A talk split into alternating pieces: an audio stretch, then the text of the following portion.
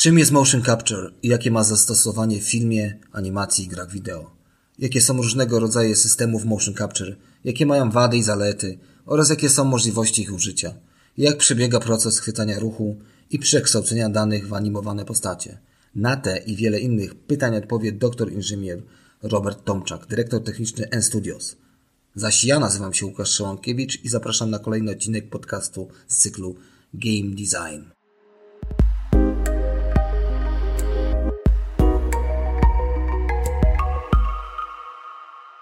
Nazywam się Łukasz Szałankiewicz i witam wszystkich na webinarze z cyklu Game Design, właśnie strefy technologii Uniwersytetu SWPS. Dziś porozmawiamy sobie o motion capture, jego zastosowaniu, przechwytywaniu ruchów animacji w filmie i grach wideo. E, zanim do tego przejdę, chciałbym tutaj jakby zaznaczyć, że SWPS łączy się z filią swoją w Krakowie i na przestrzeni paru lat zostanie zintegrowany. Ta filia będzie ze szkołą, będzie jakby synchronizowana z szkołą europejską imienia Józefa Tischnera, księdza Józefa Tischnera, przepraszam. I tam będzie więcej informacji o tym na stronie, która właśnie będzie zlinkowana w naszym opisie spotkania. Żeby teraz przejść do meritum, no to naszym gościem jest doktor inżynier Robert Tomczak i mam przyjemność właśnie z nim rozpocząć dzisiejsze spotkanie. Wybrałem Roberta, który, który jest do dosyć ostatnio bardzo zaawansowany w tej kwestii dzisiejszego e, webinaru, tematyki tego. I chciałbym tu zapytać Roberta właśnie e, o te wszystkie kwestie, ale zanim to nastąpi, to, to poprosiłbym go, żeby powiedział troszkę coś o sobie i też opowiedział N-Studios, bo to jest bardzo ważne miejsce na mapie Polski. Też mówią ważne miejsce na mapie Poznania, ale to już drugi raz dzisiaj usłyszałem ważne miejsce na mapie Polski. Miejsce o tyle unikalne, że to jest chyba jedyne miejsce poza Alwernią, która funkcjonuje w zupełnie inny sposób niż funkcjonowała kiedyś. W tej chwili to już jest studio takie na wynajem puste. Natomiast jest to zespół studyjny, hub produkcyjny, w którym e, skupiamy się wokół technologii kreacyjnych i te technologie kreacyjne obejmują całość produkcji, e, która jest wymagana i przy grach, i przy produkcji wideo, i przy produkcji dźwięku. Mamy tutaj studio dźwiękowe, mamy tutaj studio filmowe, studio fotograficzne i duże studio, to czym dzisiaj będziemy rozmawiać, Motion Capture, jedno z większych w Polsce jedno z lepiej wyposażonych w Polsce, plus ludzi, plus e, sprzęt, który supportuje taką produkcję i umożliwia od A do Z e, przeprowadzenie produkcji od prac koncepcyjnych do samego finału, do nawet do e, kolaudacji już z klientem docelowym do ceny tego materiału w warunkach testu takiego konsumenckiego.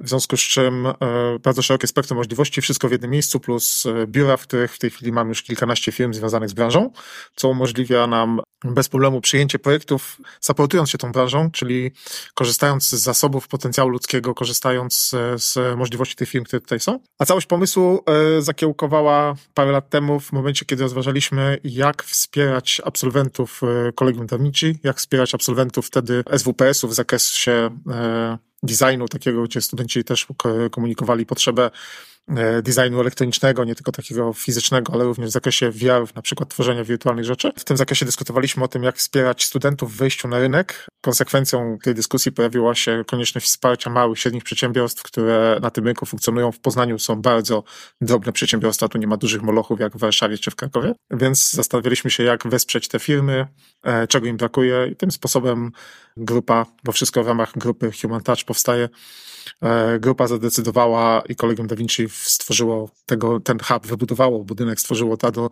zupełnie całkowicie, tworząc od podstaw koncepcję, pracy w takim budynku, funkcjonowania w takim budynku, wyposażenia tego budynku, tak żeby on e, realizował przedłużone zagadnienia. To nie jest nic dostosowane, cała koncepcja produkcyjna została przedyskutowana z małymi firmami, przeanalizowaliśmy flow produkcyjny, jak wygląda i ten, i ten e, flow jest odzwierciedlony w strukturze budynku. A ja jestem dyrektorem technicznym, trochę pomysłodawcą, w głównej mierze wykonawcą tego projektu i w tej chwili dyrektorem technicznym i zajmuję się sprawnym funkcjonowaniem tego sprzętu i usług opartych na sprzęcie. Dokładnie pamiętam, jak to wszystko powstawało od podstaw i jaka była twoja rola w, w tle, więc cieszę się, że w końcu to wszystko już y, jakby jest aktywne, działa i mam nadzieję będzie się jeszcze rozwijać. Także motion capture u Was jest jednym z najnowszych e, chyba w Polsce, z tego co wiem. Być może się już pojawiły nowe, ale tu możesz mnie e, oświecić. Możesz coś powiedzieć technicznie o tym modelu, który macie. Technicznie to jest najnowszy sprzęt dostępny w tej chwili na rynku. To są kamery OptiTrack e, X41, Prime X41. E, to są kamery, które są fizycznie jednymi z lepszych kamer Siemensa e, służącymi do działań przemysłowych.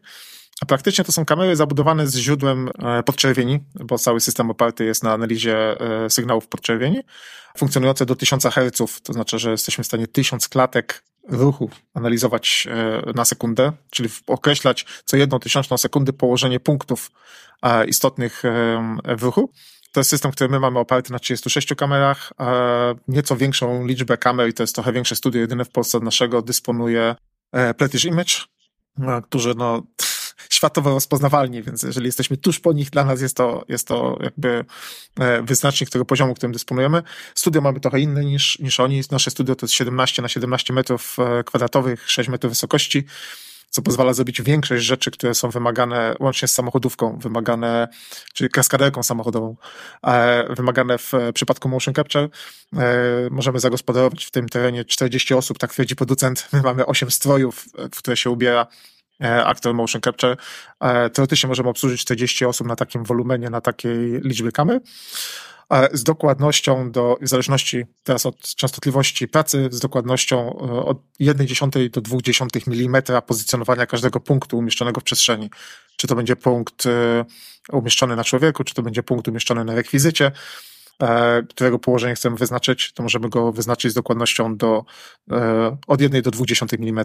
No i od 240 czy tam od typowo 60-240 Hz do 1 kHz, przy czym 1 kHz zmniejsza nam tylko pole nagrania, nie zmniejsza nam dokładności. To jest dosyć istotne a to, żeby zobrazować, pozwala nam złapać e, rotację piłeczki golfowej w locie na przykład. Czego takich rzeczy się motion capture nie robi akurat, do tego są zupełnie inne systemy, ale to pozwala złapać osobę, która walczy na miecze, dokładnie pozwala złapać e, golfistę wymachującego kijem, e, także ten kij jest we właściwym miejscu względem położenia całego ciała, pozwala złapać karateków, nawet najszybszych. Mieliśmy mistrzów Polski tutaj, sprawdzaliśmy każdy ruch, łącznie z położeniem dłoni w, w czasie katy, czyli dosyć mocno i precyzyjnie opanowanych, wyćwiczonych ruchów możemy bez problemu złapać. Upadki, tego typu rzeczy. Więc to studio jest w tej chwili e, jednym z większych, jednym z lepiej wyposażonych, a przy okazji mamy na miejscu jeszcze PCSS, e, Poznańskie Centrum Superkomputerowo-Sieciowe, które dysponuje tymi samymi kamerami, więc w ramach takiej współpracy naukowej czy naukowo-badawczej, gdyby zaistniała potrzeba, możemy rozbudować ten system bardzo łatwo, bardzo szybko do, do większego. E, przy czym jedyna rzecz, która nam przyszła do głowy, to jest e, chęć nagrania na przykład 22 zawodników na boisku piłki nożnej, bo łącznie, łącząc siły jesteśmy w stanie zarejestrować ruch na boisku, czyli zarejestrować 22 zawodników biegających po boisku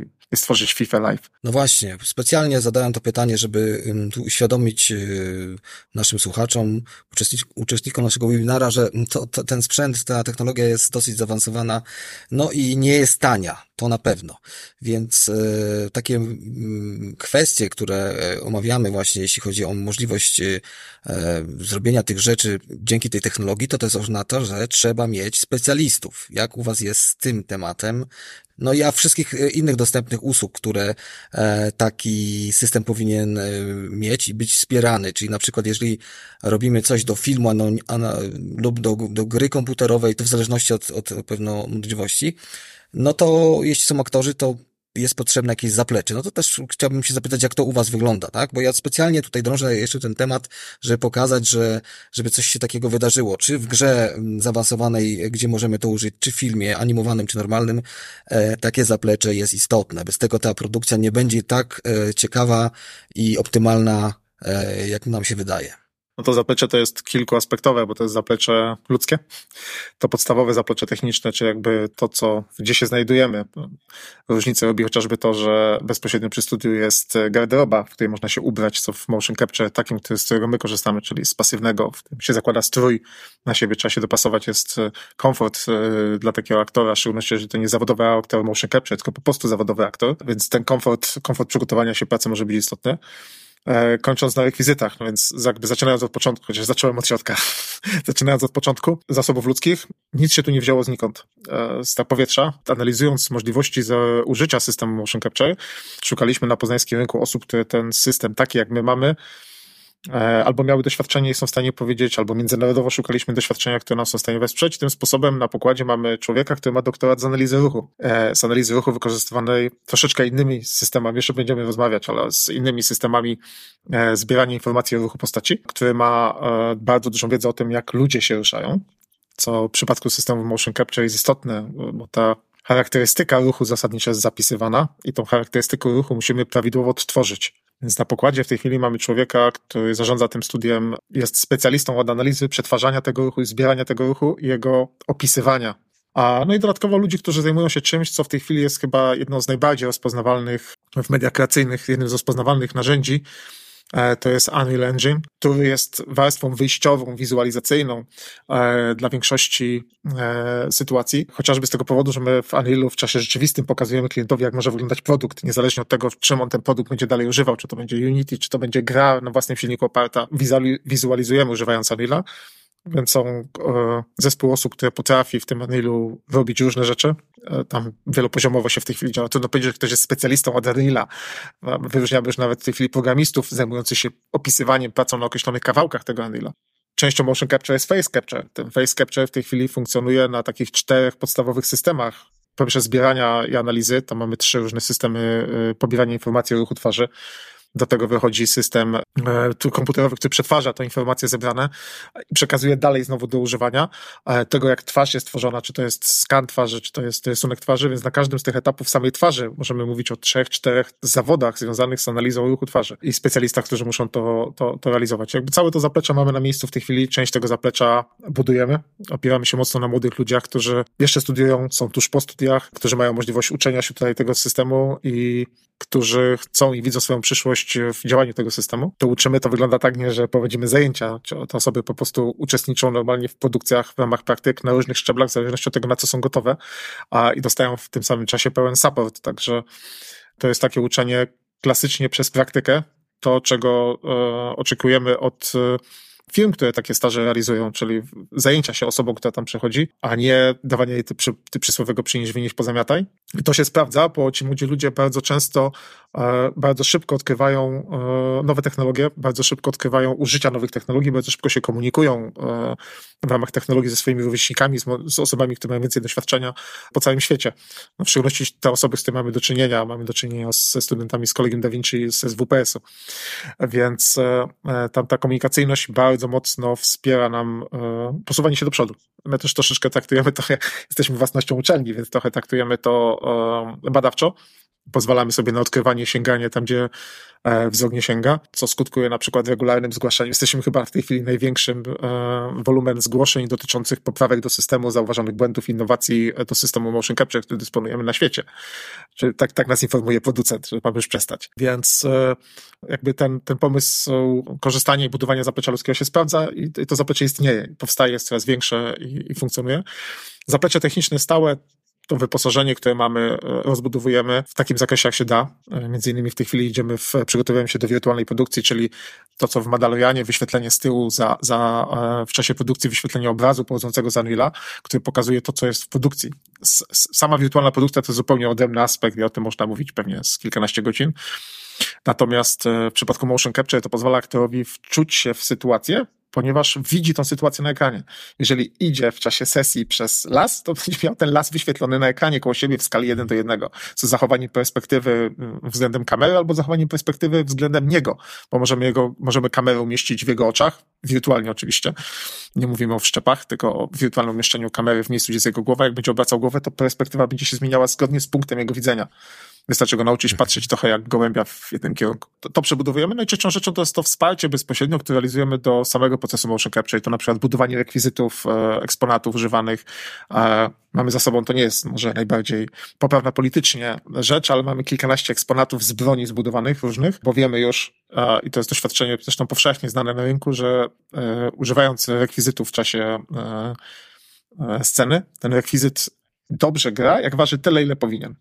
W przypadku broni to jest dosyć istotne, bo zupełnie inaczej się trzyma coś, co waży 7-8 kg, a coś, co waży pół kg. Zupełnie inaczej ludzie tym operują, mniej się bawią, to też mniej drży w kadrze i tak dalej. Ale dla, a mieliśmy takie sytuacje dla e, dziewczyny e, młodej, tam 19 czy 18-letniej, e, która ważyła pewnie z 50 kg. Trzymanie przez 3 godziny rekwizytu, który waży w granicach 8 kg jest po prostu uciążliwe. Więc mamy też rekwizyty o różnych innych wagach, które w odpowiedni sposób prezentowane są w e, sesji motion. Ale Dwa, można doregulować też tą sesję, to w końcu motion capture. Można doregulować mhm. troszeczkę tą sesję tak, żeby wyglądało bardziej jak trzymany rekwizyt. A ta zabawa z rekwizytami to jest e, fajna rzecz, e, bo pozwala, największym problemem w e, motion capture jest zrozumienie, czym jest motion capture, jak działa motion capture, jaki jest efekt finalny motion capture. I z rekwizytami jest podobnie, że jak oczekujemy w teatrze rekwizytu noża, to ten nóż musi wyglądać jak nóż i musi się schować w momencie, jak komuś wbijemy go w brzuch. A w sesji motion capture tego noża może nie być. My go możemy włożyć w rękę później, możemy w rękę włożyć gąbkę. Możemy włożyć gąbkę, która wystaje, będzie zgnieciona w momencie, kiedy kogoś wepniemy ten, ten nóż w brzuch. Wybaczcie, że tak brutalistyczne rzeczy, ale ostatnio kręciliśmy po prostu same filmy i materiały do gier związane z walką, więc to są rzeczy, które naturalnie przychodzą do głowy. Więc można ten nóż w różny sposób zasymulować, on nie musi się składać, nie musi wyglądać jak nóż, musi zachowanie człowieka, który to trzyma i zachowanie osób, które dokonują interakcji z tym przedmiotem, muszą być naturalne. Trzeba troszeczkę odwrócić sposób myślenia nie eksponatu, którego używamy, tylko jak ludzie zareagują na eksponat, którego używają. Nie to, co widzą, tylko to, w jaki sposób się zachowają, czy mają daną rzecz y, w ręce. I na przykład zauważyliśmy, że jeżeli damy taki nóż, który jest bezpieczny, czyli nie ma tego ostrza, nie trzeba go hamować przed ciałem, nie trzeba go tam celować pod pachę na przykład, czy coś, tylko jest po prostu gładka rączka zakończona czymś miękkim, to ludzie dużo szybciej wyprowadzają cios ręką, bo się nie boją, że zrobią komuś krzywdę. Mhm. Co wygląda lepiej i bardziej naturalnie. Ludzie jakby wbijając komuś w brzuch nóż, nie, nie robią tego delikatnie, starają się wepchnąć ten nóż i ten ruch musi być widoczny. A, a ruch w motion capture jest bardzo widoczny. Widać na postaci. Ruch motion capture przekłada się na e, rig, czy na, na układ kości szkieletu animacyjnego. To nie jest szkielet ludzki, tylko szkielet animacyjny. Mhm. I ten szkielet animacyjny e, może być różny od ludzkiego, może być uproszczeniem ludzkiego, może być dużo bardziej skomplikowany niż szkielet ludzki. I niezależnie od założonego szkieletu, jeżeli widzimy taką samą postać, która idzie przez kadry, czy to jest kobieta, czy mężczyzna, to rozróżniamy, nawet, nawet jeżeli idzie dwóch mężczyzn, to rozróżniamy, który z naszych aktorów idzie. Więc wszystkie takie drobne rzeczy, które są teoretycznie dla człowieka niezauważalne, wyczuwa się w odbiorze. Jest to naturalne, czyli, czyli, czyli czuje, że ktoś zrobił zamach, albo widać, że ktoś po prostu wykonuje ruch ręką. To jest zresztą ten, ten plus motion capture względem zwykłej animacji, że animator musi mieć bardzo, bardzo dużo doświadczenia e, w zakresie tego, jak się ludzie ruszają. Musi mieć bardzo dużo doświadczenia w zakresie tego, jak ludzie reagują na pewne zachowania, jak reagują na popchnięcie ich w górę klatki, jak reagują na popchnięcie ich w brzuch, żeby prawidłowo złożyć animację. A u nas ta sytuacja zachodzi w rzeczywistości i e, czym bardziej realnie nakłonimy do pracy aktorów, czym bardziej realnie się zaangażują, tym będzie lepszy i też ten poziom imersji, w związku z tym, że się walczy aktor z aktorem. Ludzie, ludzie dokonują interakcji, podają sobie dłonie, przytulają się, żeby wyjść z tej wojny i zabijania. Przytulają się z emocjami, inaczej się chwytają za plecy, inaczej... A, mieliśmy zabawną sytuację, kiedy widziałem tylko nagranie z motion capture, jak dwie osoby siedziały przy stoliku i zauważyłem, że one po prostu ze sobą flirtują, a to były zwykłe kręgosłupy siedzące przy sobą przy stoliku, to nie były postaci. To nie, tam nie hmm. było ludzi, tam, tam były dwie osoby, które wykonywały gesty rękoma, dłońmi i było widać, że flirtują te osoby ze sobą i faktycznie tam chemia między tymi dwoma aktorami jest. Dobrze się czują w swoim towarzystwie i, i, i to było widać nawet na, na, na tym poziomie. To, to wykonanie takiego czegoś w postaci zwykłej animacji wymaga olbrzymiej wiedzy, wymaga olbrzymiego doświadczenia, intuicji, a, no i nie zawsze też się trafi, nie? Dobrze, dobrze. Tutaj e, ja chciałbym jeszcze zaznaczyć dla tych Państwa, którzy do nas dołączyli, że możecie w czasie webinaru zadawać pytania i nasza moderatorka e, mi je przekaże, a ja przekażę do e, naszego gościa. Więc to e, pierwsza rzecz. Druga sprawa, mm, no, sumując to, co Robert powiedział, no generalnie chciałbym wszystkim przekazać, żeby robić takie rzeczy, no trzeba mieć e, solidne zaplecze z ekspertami w tle i różnymi możliwościami, więc to nie jest łatwa rzecz. E, mając takie miejsce tutaj, no akurat mówimy o Poznaniu, możemy czuć się wyróżnieni, ale no jak jesteśmy też na drugim miejscu po E, filmie wspomnianej e, wcześniej, e, to wydaje mi się, że można korzystać. I teraz tak, tam wcześniej wspomniałeś o tym, czym jest motion capture, żeby to rozwinąć, więc ja, ja po prostu właśnie będę do tego jakby dążył. Dla mnie to, to zawsze była taka technika, która gdzieś tam w latach 70. była mm, po prostu po wijakach, potem w 88 akurat ja to pamiętam, gra Vixen została taka platformówka, tam była użyta pierwsza taka technologia jeszcze droga wtedy i jeszcze wtedy nie rozwinięta, potem inne gry zaczęły się w to e, angażować, no i teraz mamy cały przemysł oparty o to, no i generalnie jak ostatnio byłem na Digital Dragons, takiej konferencji w Krakowie poświęconej grom wideo, to tam wszyscy mówili, że no teraz firmy właśnie, które mają te AAA, AAA produkcje, znaczy nawet dwu, dwa AA, no to e, żeby coś zrobić, to już e, muszą o tym myśleć. E, ideą jest też, że pewno wy też to robicie, całą postprodukcję, czyli czyszczenie animacji, dostarczacie wszystko, bo też z tego, co mi mówili, niektóre firmy tego nie robią, więc to oprócz tego to, to pewno tutaj potwierdzisz lub nie. A do ciebie jest pytanie, właściwie, żebyś tutaj naszym tym słuchaczom, którzy przyszli, powiedział, czym jest motion capture, jakie ma zastosowanie w animacji i grach wideo, no tak w sumie po prostu. Zaczęliśmy z grubej rury, a teraz wchodzę z taką kulą śniegową, chciałem zrobić, żeby to było poważnie przykuć, a teraz ta kula powoli zjeżdża. Być może jeszcze uderzy z powrotem, więc... O, może step by step. E, tak. Największym problemem w ruchu człowieka jest to, że człowiek, mimo że ma zawiasy w określonych miejscach, jednak ma bardzo dużo stopni swobody i ma bardzo dużo ruchów, które są no, nazwijmy ekspresją po prostu, tak? Czyli w zależności od aktora, w zależności od sytuacji, ma różnego rodzaju ekspresje. W momencie, kiedy chcemy wykorzystać, czy, czy wykonać taką ekspresję w animacji, w filmie, w grach komputerowych, to taką ekspresję można albo narysować, szarpiąc ludzika za e, stawy i sobie go przerysowywując, może po kolei. Najpierw pierwszą metodą e, odzwierciedlania ruchu w animacji to jest najlepiej rotoskopia, czyli sytuacja, w której e, klatka po klatce robimy sobie film i klatka po klatce przerysowujemy postać, która na tym filmie się znajduje i dostajemy jej obrys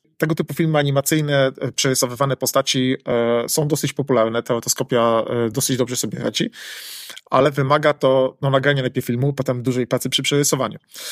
Druga opcja rotoskopii to jest rotoskopia na potrzeby gier, która wygląda troszeczkę inaczej, ponieważ wyznacza się punkty charakterystyczne z punktu widzenia modelu, który jest w grze. I pierwszą chyba taką grę, która wykorzystała rotoskopię dosyć mocno do analizy ruchu, to był Prince of Persia, o ile dobrze pamiętam. I tam mhm. wszystkie te skoki, takie ruchy były zarejestrowane przez osobę na filmie, po czym wiadomo było, że ten model ludzika, który sobie tam biegał w białym stroju po planszy, są ograniczone. Miał ograniczone stawy, nie miał dłoni, nie miał palców, znaczy były tam jakieś nadgarstki, ale pojedyncze stawy, więc można było przerysować postać, która wykonywała te czynności, biorąc pod uwagę, jak bardzo złożony jest model.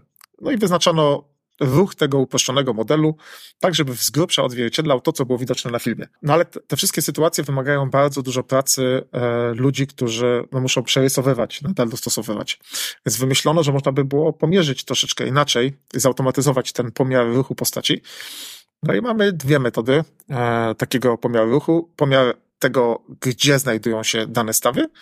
E, I to jest ten najbardziej jakby wchodzący od rotoskopii, a wspierany innymi technikami, o których zaraz powiem. A drugi to jest e, decydujący o tym, jak zmienia się samo położenie stawu na podstawie pomiaru tego stawu. To jest coś, co się wykorzystuje w tej chwili z rzadka w filmie, z rzadka w grach, a dużo bardziej wykorzystuje się w wszelkiego rodzaju analizach sportowych, gdzie zakłada się coś, co wygląda jak orteza na staw. I wtedy możemy zmierzyć czy e, staw jest otwarty, czy zgięty, pod takim kątem jest zgięty, albo zakłada się mm, e, w miejscach ciała charakterystyczne, zakłada się czujniki przeciążenia i mierzymy, jakie przeciążenia w tym miejscu wystąpiły. Na podstawie takiej informacji jednak trudno się odbudowuje model w, e, animacyjny, więc można, więc, więc trzeba zrobić to na podstawie informacji o ruchu szkieletu. I teraz ubiera się taką osobę ciuchy w rzeczy, na których są naniesione wybranych, wskazanych przez producenta systemu punkty. Te punkty w zależności od technologii, najczęściej są może po kolei, nie wszystko naraz. Ubiera się w strój, ten strój ma charakterystyczne punkty, te punkty znajdują się w miejscach, w których się obracają stawy i pozwalają na tej podstawie z grubsza wyznaczyć położenie stawów. Do takiego modelu dostajemy informacje od producenta tego systemu, jak przełożyć te położenie punktów, które znajdują się na naszym ciele, przełożyć na teoretyczny model animacyjny, który znajduje się u nas w środku, albo na, na model szkieletu człowieka, który znajduje się w środku. Nie wszystko się da wymodelować, na przykład nie modeluje się położenia żeber. To jest nieistotne. Istotne jest położenie e, kręgosłupa, czy on jest prosty, czy jest wygięty. Istotne jest położenie ramion, czy one się poruszają w górę, czy w dół. E, łokci, skrętu rąk, poziomu wyprostu dłoni. Jak wyprostujemy sobie rękę, no to teoretycznie za osobami, które mają przeprost w łokciu, będziemy mieli linię prostą, więc punkty, które są w takich systemach zazwyczaj są umieszczane w takich miejscach, żeby po wyprostowaniu ręki tworzyły linię prostą. I wtedy system musi zobaczyć taką linię prostą. No i to się przenosi już później do tego, co, do tego, co systemu, który będzie de facto e, wykonywał animację, W tej chwili mamy taki system, e, najpopularniejszy to jest Unreal Engine, e, mamy e, Unity, które też sobie dobrze radzi z obsługą motion capture. No i wszystkie systemy animacyjne, możemy to wyeksportować do jakiegoś oprogramowania typu Maya i tam po prostu zanimować postać, czy, czy do czegokolwiek innego, w czym ludzie tworzą animacje. Bo dostajemy nie informacje o tym, jak wygląda postać, z której robiliśmy motion capture, dostajemy informacje o tym, jak rusza się szkielet postaci i ten szkielet możemy przypisać do czegokolwiek innego. Czyli, czyli dostajemy informację o tym, że jeżeli ktoś w szkielecie ma dwie ręce i ta ręka ma cztery stawy, to będziemy mieli pięć łączników połączonych czterema stawami i informacje, jak te łączniki względem tych stawów pracują. Więc jeżeli ktoś chce nagrać ogon, który ma złamany w trzech miejscach, to może zasymulować go ręką, a potem po prostu można ten, ten ogon, to, ta piękna magenta, która się włączyła, to jest e, coś, o czym zapomniałem o tej godzinie, bo zazwyczaj tego nie oglądam. To jest światło doświetlające kwiatki, które tutaj rosną. Więc yy, będzie można od, odpiąć taką rękę od postaci i przypiąć sobie tą machającą rękę jako ogon do czegokolwiek innego, albo wykonać najpierw zespół ruchów yy, z wykorzystaniem dwóch rąk, potem powtórzyć zespół ruchów i dopiąć je do postaci, która ma cztery ręce i te ręce sobie będą niezależnie pracowały. Więc nie dostajemy postaci, która się rusza, dostajemy informację o tym, jak się rusza i jak e, względem siebie współpracują części. Co pozwala zrobić na przykład taki numer, że można wydłużyć stawy, e, przepraszam, wydłużyć połączenia między stawami, wydłużyć te odcinki, wydłużyć kości i e, pozwala to e, no, zrobić wyższą postać z dłuższymi nogami. Na przykład ona nadal prawidłowo będzie się ruszała. W procesie postprodukcji dociąga się tylko takie rzeczy, jak na przykład e, przy, przy zmianie długości stawów jest problem z ziemią, trzeba ją odpowiednio spozycjonować, problem z chwytaniem przedmiotów, no ale to wszystko można wskazując punkty względnego i bezwzględnego odniesienia, ewentualnie domykając e, niektóre ruchomości, najczęściej domyka się palce na przedmiotach na przykład, można skorygować, to jakby dostosować do własnych potrzeb. A mieliście jakieś e, doświadczenia z monstrami, czy jeszcze nie, z różnymi rodzaju potworami, e, zombie i tak dalej, e, gdzie aktorzy się wcielają, albo ze zwierzętami jakimiś. Czy, czy próbowaliście coś takiego robić? E, samo zombie jest proste, bo to jest zasadniczy człowiek mieliśmy problem, mieliśmy problem w drugą stronę. Mieliśmy człowieka, który nie pasował do modelu, bo nie miał ręki. I okazało się, że system, system z którego korzystamy, nie obsługuje sytuacji, kiedy nie ma dłoni. To jakby kompletny człowiek, żeby go uruchomić, musi mieć dłoń. Potem może mu ta dłoń zniknąć, czy mogą odpaść markery i system sobie poradzi, będzie cały czas symulował w każdym razie położenie tej dłoni na podstawie położenia przedramienia na przykład. I, i ruchu drugiej dłoni będzie on kopiował. Albo nie kopiował, w zależności od ustawień. Więc był problem związany z tym, że um, człowiek nie ma dłoni, ale w przypadku, kiedy mamy zombiaka i on nie ma ręki, to po prostu się ta ręka wyłącza, kasuje się w systemie i to, to nie jest problem. Mhm. Dużo większy problem jest z sytuacją, w której następuje diametralna zmiana długości kości, albo położenia stawów. Czyli na przykład... A co z czterema rękami? No cztery ręce to nie jest problem. Nie jest problem. Żaden, bo można nagrać dwóch aktorów, można nagrać spiąć im te ręce. Jeżeli będą wchodziły kolizje, to te kolizje rozwiązuje się na silniku już gier, czyli tworzy się e, kolejdery, tworzy się informacja o tym, co nie może na to zachodzić no i dokonuje się korekty w postprodukcji. Można też w czasie produkcji uważać na to, żeby te kolizje nie wchodziły. Swoboda jakby sam motion capture jest o tyle wygodny, że możemy dużo rzeczy poprawić, jeżeli prawidłowo mamy zbudowany model postaci, którą będziemy rigować, czyli ten model postaci, która będzie wyglądała w animacji czy w grze, e, jest prawidłowo zapięty. Jakby, czy mówiąc o czym, że jest zapięty jeżeli mówimy o postaci człowieka, potrafimy sobie wyobrazić szkielet, a potraficie sobie wyobrazić szkielet e, samochodu, a mamy film, który mówi o przemianie postaci o charakterystyce humanoidalnej w samochód, która się składa z postaci humanoidalnej do postaci pojazdu. No takie mechy. Takie mechy, no cała seria, cała seria filmów. To jest sytuacja, w której da się zbudować prawidłowy szkielet animacyjny, który jednym ruchem suwaka będzie zawierał procent od 100% postaci humanoidalnej do 100%, sam, 100% samochodu. I ten szkielet będzie w środku, ludzki szkielet w końcu zawarty w tej postaci humanoidalnej, będzie poskładany do postaci samochodu. I wtedy można mhm. zdecydować, w którym miejscu pomiędzy samochodem a człowiekiem jesteśmy. Więc e, można zbudować taki, taki szkielet do dowolnej rzeczy, przypisać go prawidłowo do człowieka i człowiek może potem reprezentować swoimi ruchami ruchy tej postaci. E, na przykład okay. e, ruchy Smoka, Smaug był e, z Face Capture mimo że ma długi pysk, renderowany przez aktora, który mówił normalnie. Jego usta poruszały samą końcą, końcówką pyska, natomiast całe otwarcie pyska, animacje policzków były zbierane z animacji policzków, z ruchu oczu, z otwierania, zamykania, tylko poprzez przeskalowywane wszystkie możliwe, to już nawet nie kości, bo tam są ścięgna, tak funkcjonalnie, a, a technicznie położenie poszczególnych części ciała względem siebie na obrazie. Nie stanowi problemu. Więc e, e, zrobienie czegoś, co ma cztery ręce, sześć nóg, osiem nóg, to jest kwestia wyobraźni i dobrego podejścia do mechanizmu tego modelu, który będziemy rigować. Jak on będzie zbudowany, e, czy jesteśmy w stanie reprezentować ruch człowieka, czy tego człowieka trzeba w coś dodatkowego wyposażyć. Bo przecież e, można to zrobić albo w postprodukcji, albo wrócimy do rekwizytów, można dać do pięści, do ręki komuś rzecz, która będzie udawała następny staw, następną rękę, a na końcu jeszcze będzie taki cep, najłatwiej sobie wyobrazić, który będzie symulował, że tam się znajduje ręka na przykład jeszcze, nie? dalej, dopiero dłoń takiej postaci.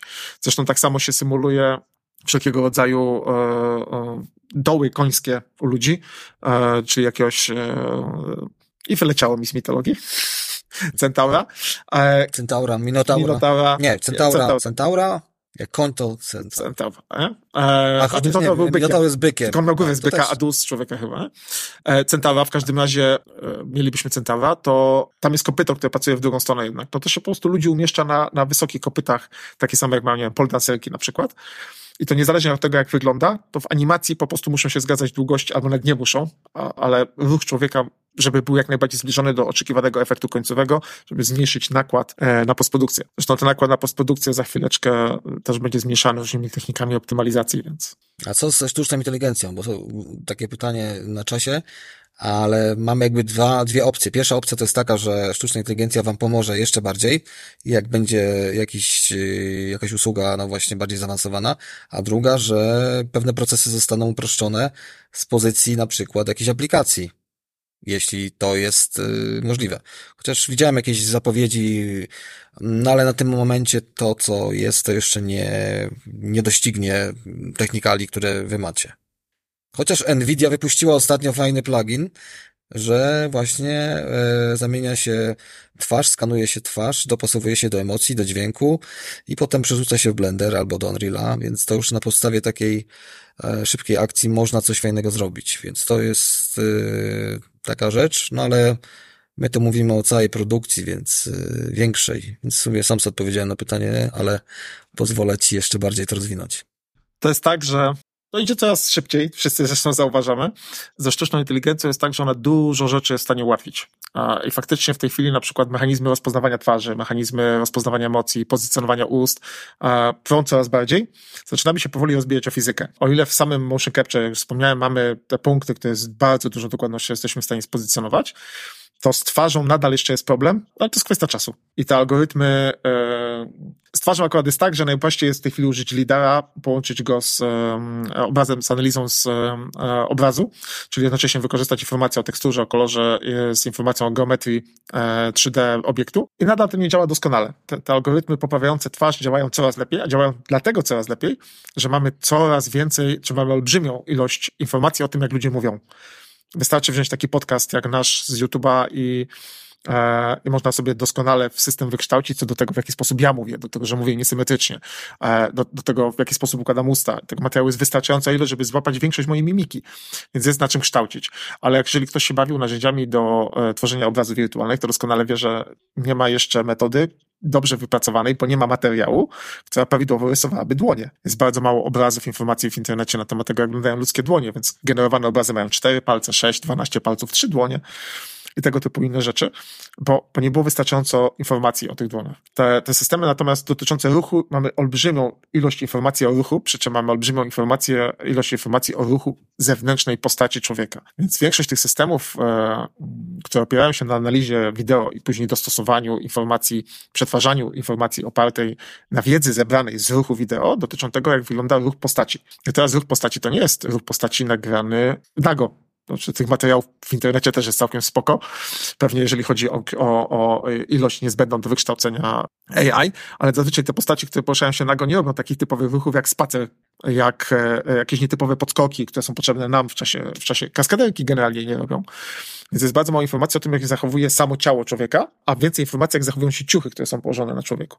I to troszeczkę już zaburza. To zaburza na tyle, że, że te systemy poprawiające punkty nadal nie są doskonałe. Bardzo dużą rolę będzie grało jednak sytuacja, w której ktoś usiądzie i pozgrywa ten ruch człowieka w wielu różnych ciuchach, w wielu różnych pozycjach, w wielu różnych sytuacjach i to co do wielu różnych proporcji ludzi i spróbuje ten system nauczyć w odniesieniu do tego, jak wygląda szkielet animacyjny, bo nam potrzebny do realizacji. I pewnie tutaj może się komuś zapalić. Są takie aplikacje, mogę sobie ściągnąć, kosztuje tam 2 dolary 99 włączam nagrywanie i w czasie prawie rzeczywistym niektóre, te aplikacje w postprodukcji zamieniają mój ruch na ruch animacji postaci, która jest zrobiona na mój wygląd, ale z animacją kreskówkową. Tak. Natomiast cały, Z tego cała masa. cała masa tego jest, są lepsze, Ale gorsze. niektóre są, e, właśnie, niektóre są, no takie, widać, że niezaawansowane, a niektóre to już e, są dosyć dobrze płatne, ponieważ no, jest to um, szybki, że tak powiem, proces dla marketingu, na przykład, jeżeli chcesz szybko wygenerować jakiś rodzaj e, tutaj ruchu e, związanego z, z, nie wiem, z, danym, z danym podmiotem i chcesz to sprzedać, czy się pokazać, ale nie musisz mieć czegoś zaawansowanego. To jest na plus. A tu mamy pierwsze pytanie, właściwie dwa złączone do Roberta. Jak można zostać aktorem motion capture i czy są jakieś castingi? Można przyjść i powiedzieć, że się chce. A serio, aktor motion capture to są dwie rzeczy i można je łączyć w jednej postaci, a mogą być e, zupełnie odrębne. Ja bym chciał, Łukasz, tylko zapamiętać, żebyśmy wrócili jeszcze na chwilę do tych animacji z e, aplikacji. Dobra. Więc mamy e, dwie, możliwe, dwie możliwe postaci, które potrafią e, w sobie to połączyć. E, z mojego punktu widzenia pierwsza postać to jest kaskader. I kaskader to są osoby, które posiadają e, doświadczenie, różnorodne i szerokie doświadczenie, kaskaderskie. W naszym przypadku na przykład, pod- podam na przykład najmłodszego aktora, z którego korzystamy tutaj kaskadersko, to jest Zosia. Zosia ma, Zosia jest studentką, niedawno jej strzeliło oczko, ale Zosia zajmuje się od szóstego roku życia szermierką, Zosia zajmuje się boksem i jeszcze paroma innymi rzeczami, co pozwala jej przede wszystkim bardzo dobrze panować nad własnymi ruchami. Więc jeżeli musi wyprowadzić cios, musi wyprowadzić ruch jakiś, musi popchnąć aktora albo po niego sięgnąć, to potrafi to zrobić w sposób powtarzalny. Tą powtarzalność oczywiście możemy w motion capture zrobić, ale chodzi nam też o przyspieszenie procesu dla klienta, więc potrafi powtórzyć taki ruch, potrafi zagrać w scenach, które wymagają prawidłowej pozycji ciała, które wymagają, e, w przypadku boksu, no to po prostu umiejętności boksowania, e, e, które wymagają wytrzymałości fizycznej, czyli to bieganie z karabinem po planie zdjęciowym. Zosię zabiliśmy już kilkanaście razy na planie zdjęciowym, ale też biegała z karabinem i, i, i to, to jest uciążliwa, uciążliwa rzecz, więc wymagana jest wytrzymałość. Takie charakterystyki e, reprezentowane przez umiejętności naszego ciała, jak na przykład mamy też wojskowego, który potrafi trzymać broń w prawidłowy sposób albo padać w prawidłowy sposób z tą bronią. To jest pierwsza grupa aktorów, czyli posiadających umiejętności kaskaderskie, połączone najczęściej z dyscyplinami sportowymi czy zawodowymi. E, testowaliśmy na przykład strażaka też, który tu był i mówi, czołgać się należy tak, zupełnie inaczej niż wojskowy strażak się czołga. I to widać. Więc jak profesjonalista będzie oglądał film, to musi poczuć, że widzi innego profesjonalistę, a nie e, aktora, który nie umie zrobić tego, co, co, co nagrywał. No. A I tu staramy się dobierać takich ludzi, cały czas szukamy, więc o ludzi o różnych umiejętnościach tworzymy sobie banki. E, bank, tak samo jak się tworzy bank dźwięków do studia audio, do, do czytania do lektorów. A drugi typ aktora motion capture to jest taki aktor, który zasadniczo jest prawie zwykłym aktorem, to potrafi sobie uświadomić po pierwsze różnicę. E, No i znowu są dwa rodzaje tych aktorów. Pierwszy to jest aktor, który gra ciałem i może grać twarzą. Mamy kaski, które umożliwiają jednocześnie nagrywanie ciała i twarzy. A, a drugi rodzaj aktora to jest aktor, który gra twarzą. Granie twarzą jest dosyć e, skomplikowane, bo wymaga specyficznej mimiki. To nie jest mimika taka ultra wyrazista z rozkładaniem ust, bo to wygląda sztucznie. To nie jest też taka, e, e, taki sposób mówienia, znaczy nie może taka osoba się prezentować sposobem mówienia z ściśniętymi ustami, nie ruszając prawie, nie mówiąc zębami. Jest cała masa rzeczy, tak żeby być dobrym lektorem, trzeba się nauczyć jak się mówi, tak samo, żeby być dobrym aktorem e, twarzowym do, do face capture, trzeba się nauczyć prawidłowo mówić i dokonywać prawidłowej ekspresji. Bardzo często to jest też aktor, który jest normalnym aktorem filmowym, czy aktorem teatralnym i potrafi tą ekspresję po prostu na twarzy e, właściwie zrobić, albo po prostu mamy jego ekspresję zgrać, bo ta ekspresja jest oczekiwana. I to naszym problemem jest, jak my to zrobimy, żeby on wyglądał jak on. Tym bardziej, że w tej chwili idzie w produkcje, w których mamy e, ultrarealistyczne odzwierciedlenia twarzy i aktor może grać z siebie sam 20 lat młodszego, na przykład. Albo tak jak w kongresie, tak, to aktor da się zeskanować już docelowo na emeryturze tylko po to, żeby móc e, czerpać tantiemy ze swojego wizerunku. No, e, Bruce Willis chyba też oddał e, Też tak, dał się do tego, zeskanować. żeby, żeby grać później, więc O, pewno nie o tylko on i będzie mieć... nie? Mamy Nicolasa Cage'a, którego cztery kadry by wystarczyły zasadniczo po to, żeby można było go uczyć dalej, nie?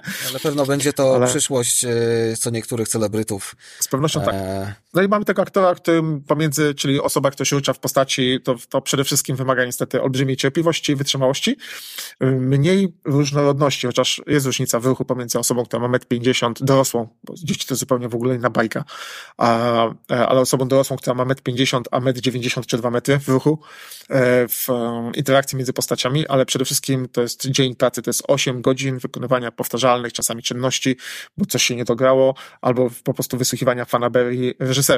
My w tej chwili e, realizujemy w, e, produkcję praktycznie po, poza dociąganiem szczegółów, produkcję możemy realizować w czasie rzeczywistym, więc e, bardzo często są fanaberie reżysera dotyczące realizacji. No i to się powtarza jak na planie, to ujęcie, ujęcie, ujęcie, ujęcie, ujęcie, ujęcie. I to jest żmudna, niestety, praca, która ma jeden minus względem bycia zwykłym aktorem, mianowicie jak się zobaczycie później w produkcji, to możecie się zdziwić, czym jesteście, nie? A, a na pewno nie będzie widać waszej twarzy, więc nie można powiedzieć, to ja, to ja, to ja. Nie? Grałem Smauga, fajnie, nie? ale pokaż mi, że to jesteś ty. No i tu się zaczynają schody. No tak, to nie jest e, coś, co na pewno e, daje, znaczy na pewno daje poczucie spełnienia, ale nie daje poczucie głębszego docenienia, bo no trudno właśnie rozpoznać tą osobę później. Wracamy do aplikacji. No właśnie, z aplikacjami to jest tak, że teoretycznie każdy może tą aplikację użyć. E, czemu to się nie nadaje? Zasu postawię śmiałą hipotezę, nie nadaje się do e, produkcji profesjonalnych. E, przede wszystkim dlatego, że to odzwierciedlenie postaci, odzwierciedlenie tego, co się dzieje na takim motion capture z jednej kamery, odzwierciedla pozycję tej kamery. System nie wie, a przynajmniej dopóki nie użyjemy zaawansowanych modeli przetwarzania obrazu, informacji o obrazie plus dobudowywania informacji fałszywej informacji, czyli jakby ekstrapolowania wiedzy, nie możemy zgadnąć, co się dzieje w innych płaszczyznach niż ta płaszczyzna, w której stoi dana kamera, czy reprezentuje dana kamera. W przypadku takiego systemu motion capture, który my dysponujemy, jeżeli postawimy w planie osobę, dokonamy, e, wy, wykonamy ultra realistyczny model tej osoby odzwierciedlającej jej postać, to możemy sobie to, wokół takiej osoby, która się rusza, oblecieć kamerą pod stopami, tak jakby stała na szkle. Ta kamera może zrobić ruch 360 stopni, przelatując nad postacią, przed postacią, pod postacią, za postacią, tak? Możemy ją okrążyć na dowolny, w dowolny sposób, możemy zajrzeć jej, nie wiem, pod pachę i zobaczyć, jak wygląda perspektywa z tamtej, z tamtej strony. Możemy w takim modelu zmienić położenie w postprodukcji dowolnego stawu, czyli możemy na przykład, jeżeli ktoś za blisko ręką siebie macha i robi szermierkę powinien dalej, to po prostu mu odsuniemy, odegniemy mu rękę w, w stawie e, barkowym, rozprostujemy lekko staw łokciowy i będzie nadal machała e, ręką, ponieważ mamy zapisaną informację o tym, jak względem siebie pracują kości ciała w rigu animacyjnego tak naprawdę, ale kości ciała jak pracują, a nie informacje o tym, jak wygląda obraz z kamery. Więc do takich zastosowań, kiedy na szybko trzeba nagrać tam kreskówkę mówiącą coś, mamy do wyboru 600 postaci z kreskówek albo naszą twarz animowaną e, dla marketingu, bardzo fajne narzędzie, e, bo decyzja o kadrze pada tu i teraz. W motion capture decyzja o kadrze może paść w dowolnym momencie produkcji, literalnie w dowolnym. Jeżeli mówimy o silniku Unreal Engine, to wpadamy w sytuację, w której jesteśmy w grze komputerowej. Więc mamy dowolne punkty widzenia, dowolne grafiki w tle, dowolnie zbudowaną postać i to jest kwestia tylko przygotowania sobie e, tego, co chcemy mieć na końcu względy i podpięcia do tego naszego szkieletu animacyjnego. No dobrze, no to y, tak, mamy troszeczkę jeszcze czasu, a ja mam jeszcze pytanie do ciebie o trendy. Jakie mogą być właśnie w związku z tą technologią? Co się może wydarzyć wkrótce? No bo to jest ciągły rozwój. Już teraz mówimy o rzeczach e, bardzo zaawansowanych, ale no rynek nie śpi i pewno e, generują się nowe, tak bym powiedział, niesamowite rzeczy w tle. Już nie mówiąc o samej sztucznej inteligencji aplikacji, ale też, no właśnie, o możliwościach, e, które, no, jeżeli masz teraz ten system, to pewno jest, wkrótce będą następne i no, ciekawy jestem, co, jak dalej to pójdzie. Też Unreal Engine się rozwija, więc to wszystko. Też właśnie mówiłeś mi przed chwilą, że Unity sobie radzi, bo myślałem, że nie radzi aż tak, ale już teraz już wiem. E, to musiało przeskok był bardzo szybki, no musieli dogonić. Jeżeli chodzi o fizyczną stronę e, tych systemów, e, z jednym małym wyjątkiem, to dotarliśmy już praktycznie rzecz biorąc do granicy. W sensie Hmm, trudno zbudować system, który będzie działał lepiej. Znaczy, można zrobić system, który będzie działał lepiej, ale nie przełoży się to w żaden sposób na produkcję. Czyli te systemy, które mamy w tej chwili fizycznie, e, rozdzielczość ruchu człowieka z dokładnością do 1,1 mm z częstotliwością 1000 Hz, to jest absurd z punktu widzenia tego, co potrzebują systemy produkcyjne. E, więc tu fizycznie dotarliśmy do końca i w tej chwili rozwojowi bardzo mocno podlega ta część e, oprogramowania, która wspiera produkcję finalną czyli mamy bardzo mocno rozbudowane systemy e, i albo nie, mamy systemy, które przewiduję, że bardzo mocno się rozwiną w najbliższym czasie, to są systemy e, czyszczenia ruchu oparte na e, głębokiej analizie ruchu postaci lub dostosowujące charakterystykę ruchu do charakterystyki postaci. Czyli jeżeli mamy ruch człowieka zarejestrowany i zależy nam, żeby on coś wykonywał, ale chcielibyśmy, żeby wyglądał jak ruch Roberta De Niro, to będziemy mogli taki, taki ruch zaimplementować i ta, ta postać będzie to dociągała te, ten system będzie dociągał to w tej postaci. Więc będą te wszystkie systemy wykładania e, niedoskonałości, systemy wspierania animacji. W tej chwili, jeżeli chodzi o animację samego ruchu e, przy Face Capture, to przechodzimy do, do, do czegoś takiego, że nagrywa się głos, jest niedoskonałe, ale to jest kwestia pół roku, roku, aż to się stanie bardzo dobre. Czyli mówimy do mikrofonu, nagrywamy swój głos, nagrywamy e, z tym głosem obraz, jak mówimy i system pozwala później, tnie sobie to na głoski. Jak słyszy naszą głoskę, to podkłada odpowiedni układ warg w związku z czym będziemy w stanie e, przeczytać z kartki dowolny tekst, mimo że go nie przeczytaliśmy, w postaci, która będzie reprezentowała naszą postać wirtualnie albo w dowolnej innej animacji. Pytanie, kiedy skończą tak. się lektorzy, którzy w tej chwili podkładają filmy. Znaczy, ja już się, że tak się tutaj e, wrzucę w temat, ponieważ ostatnio jest taka aplikacja Voice e, Artificial Intelligence, tak się po prostu nazywa i tam trenuje się głos. Ja pamiętam, że wrzuciłem 15-minutową próbkę swojego głosu, ona mieliła się dwa dni i teraz mam e, możliwość, tylko muszę teraz jeszcze dokupić jakieś tam kredyty albo coś tam zrobić, ale generalnie o co chodzi? O to chodzi, że będę mógł, ktokolwiek będzie mógł mówić moim głosem. E, już jest po prostu taka aplikacja, że zapiszę moim głosem cokolwiek, więc jeżeli to połączymy z to, czym mówisz, z, z animacją postaci, no są już takie syntezja, to chyba już jest, jest taka pierwsza, co animuje tak jeszcze nieformalnie do końca wszystko. Jakby to można było połączyć, to ona dopasowuje teoretycznie e, głos bardziej po angielsku niż po polsku. Więc to się już dzieje na, na różnym poziomie, na różnym e, poziomie zaawansowania, dostępności finansowej. Także, no, tutaj tak jakby z mojej strony E, głos e, takiego no, człowieka, który siedzi w audio i bardzo, bardzo to wszystko sprawdza. Także jak powiedziałeś od razu audio, to się uruchomiłem od razu. Także. To, jest, to jest zasadniczo kilka ścieżek, nie? Czy mamy ścieżkę, która mówi o tym, w jaki sposób formujesz głoski. I to jest jasne, znane, kilkadziesiąt lat zagadnienie rozbijania e, e, na fonemy ludzkiego głosu. Dalej mamy e, informacje o tym, w jaki sposób się wypowiadasz. Czym większy kawałek takiej wypowiedzi, tym będzie łatwiej zrobić. To są, to są wszelkiego sposobu rodzaje akcentowania związane z emocjami, rozpoznanie tych emocji. Osoba, która będzie podkładała twój głos, też reprezentuje jakieś emocje, kwestia nauczenia systemu, jak ona reprezentuje emocje, a potem reprezentowania jej sposobu emocji, prezentowania emocji na twój sposób prezentowania emocji. W związku z czym, jeżeli ktoś będzie w gniewie mówił, to będziesz ty mówił w gniewie, bo tak system jest nauczony. Pod warunkiem, że go wcześniej mhm. tego nauczyliśmy. Bo inaczej ktoś mówiący w gniewie, jak ty się nigdy nie unosisz, nie zaprezentuje albo zaprezentuje inną emocją ta, tą wypowiedź. I to może być problem. No i potem dochodzimy do sytuacji, w której będzie reprezentacja twarzy. I to nie jest też nic skomplikowanego, żeby tą twarz reprezentować na podstawie zgranych odpowiednio, trochę więcej niż głosu potrzeba próbek animacyjnych twarzy, czy potem całego ciała.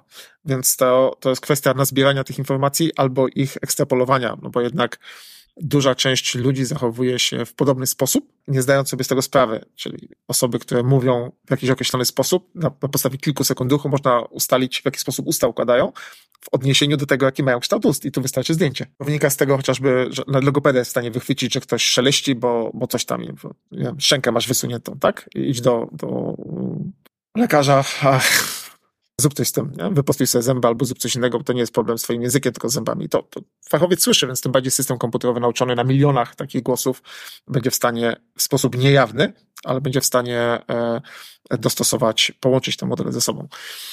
No i to w tym motion capture pójdziemy daleko, natomiast całość się zawsze e, opiera na tym, w jaki sposób ludzie pracują.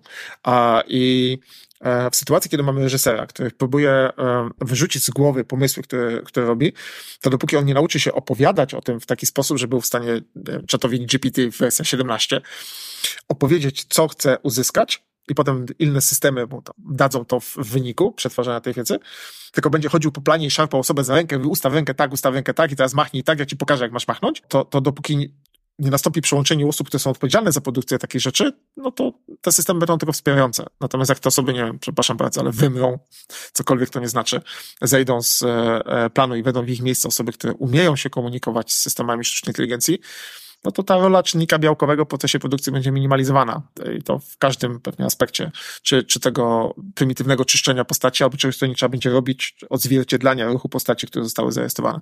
Zawsze jest kwestia e, skali, kwestia e, wolumenu informacji, które posiadamy po to, żeby mogła pracować nad tym AI i dalej e, dostarczyć nam wyniki, które są oczekiwane. Chciałbym tutaj zaznaczyć, że powoli zbliżamy się do końca, ale moje ostatnie pytanie jest o rolę tej technologii w edukacji, przyszłej edukacji na przykład. Co można zrobić w tym kontekście? Jak można y, uzyskać? No już wie, wiemy dużo, ale co będzie teraz? Zabijesz mi ćwieka. E, mieliśmy to ostatnio e, Modzie z Technikum, która e, przygotowuje projekt e, asystentki, takiej wiodącej młodzież, inną młodzież przez świat e, e, zgodnie z ideami, które prezentują, żeby się już nie rozwodzić, a mają jakieś tam prawidłowe cele swoje wyznaczone, chciałby, chcieliby o nim informować świat mhm. E, w ramach takiej pracy społecznej. I oni by chcieli zautomatyzować e, dużą część rzeczy po to, żeby móc dynamicznie dostosowywać komunikat do odbiorcy, czyli analizować zachowanie odbiorcy, jego, jego postępowanie, e, wiedzę zgromadzoną na jego temat, na przykład czy sortujesz śmieci. Tak? Nie. Ten komunikat będzie trochę inny, ale nie przygotowywać całości, nie nagrywać olbrzymich learningów, tylko w miarę dynamicznie do tego podchodzić.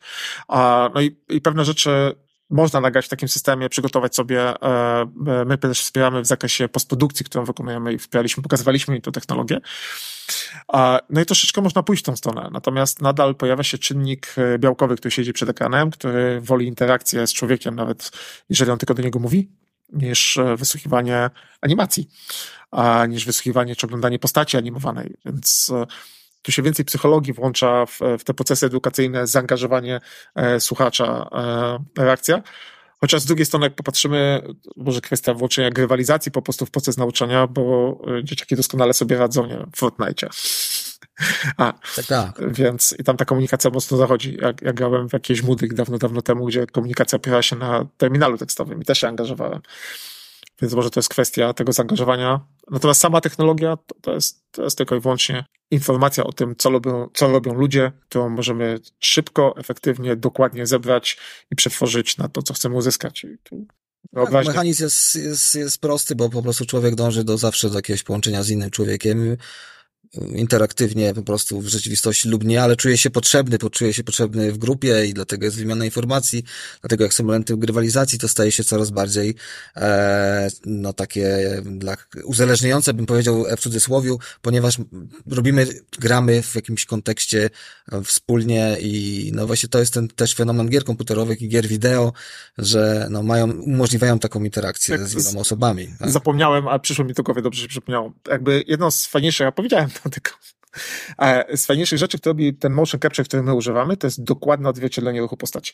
W związku z czym możemy sobie wyobrazić sytuację, kiedy są trenerzy nagrywający prawidłowe wykonywanie ćwiczeń. Takie, jedno z prostszych ćwiczeń by się wydawało przysiad, albo drugie takie typowe proste ćwiczenie plank, w którym można wszystko popsuć, łącznie ze swoim kręgosłupem na czele. Ludzie tego nie potrafią zrobić, ale możemy nagrać prawidłowy ruch tych trenerów, możemy ich nawet porównać ze sobą, po czym możemy to wrzucić do pokazywania ludziom w postaci takiej osoby, jaką one preferują. Więc jeżeli ktoś chce oglądać na ekranie w ćwiczenia, Calendlyticsy czy inne rzeczy, kasety wideo jeszcze chodziły, później DVD, teraz na YouTubie można oglądać. Ktoś chciałby obejrzeć taką postać prawidłowo wykonującą czynności, to nie będzie to czynność wykonywana przez animatora, według jego widzimy się, tylko czynność wykonywana przez jednego z pięciu wybranych trenerów, być może znane nazwisko rozpoznawalne, będzie jeden z tych trenerów, drugi to będzie jakiś, nie wiem, super, hiper osiągający wyniki sportowiec, trzecie to jakiś tam e, dobry, dobrze, dobrze działający e, ortopeda, pokazujący, jak należy coś robić, ale będzie można wybrać postać, która będzie to reprezentowała. Czyli jeżeli kierujemy coś, co, co teraz jest problemem i z czym filmy się mierzą, czyli do kogo kierować komunikat, czy postać powinna być czarna, biała, czy zielona, tutaj odpada, bo kolor postaci wybiera klient w momencie, kiedy zaczyna oglądać e, daną produkcję, czy zaczyna uczestniczyć w danych ćwiczeniach. Wybiera sobie płeć, wybiera sobie e, e, kolor skóry, wybiera sobie kolor oczu, wybiera sobie liczbę oczu, bo czemu nie? Tak, tak. Wybiera te wszystkie rzeczy, które można spersonalizować nie psując komunikatu, a za każdym razem dostanie prawidłową informację o ruchu szkieletu, pozwalającą mu prawidłowo wykonać ćwiczenia. Mhm. Zobaczy tą no dobrze. No dobrze, proszę Państwa, powoli finiszujemy, bo czas jakby jest już nam wyczerpany praktycznie nam dany został, ale myśmy nie chcemy tutaj przedłużać dzisiaj. E, myślę, wydaje, że ta dzisiejsza nasza konwersacja była bardzo interesująca. E, tutaj chciałbym od razu podziękować naszemu gościowi, Robertowi Tomczakowi, teraz już dyrektorowi technicznemu N-Studios. Zapraszam wszystkich do tego, żebyście sprawdzili stronę N-Studios, działalność właśnie Roberta. Także tutaj być może komuś te, te kwestie się przydadzą i będzie chciał iść w tym kierunku. Ja dziękuję tym Państwu aktywnym na dzisiejszym spotkaniu. Dziękuję za pytania. Tutaj zapraszam na wszystkie inne webinary, które będą właśnie w strefie technologii Uniwersytetu SWPS, na wszystkich, że tak powiem, social mediach, na YouTubie, serwisach podcastowych, Spotify i tak dalej. I na sam koniec jeszcze raz dla tych, co nie byli, chciałem przypomnieć, że właśnie SWPS tym razem otwiera nową filię w Krakowie i będzie się integrował e, z Wyższą Szkołą Europejską imienia księdza Józefa Tischnera, także to pewno zajmie parę lat. Także Robercie, bardzo Ci dziękuję. Dziękuję wszystkim. I a, cóż, widzimy się na następnych spotkaniach z cyklu Game Design.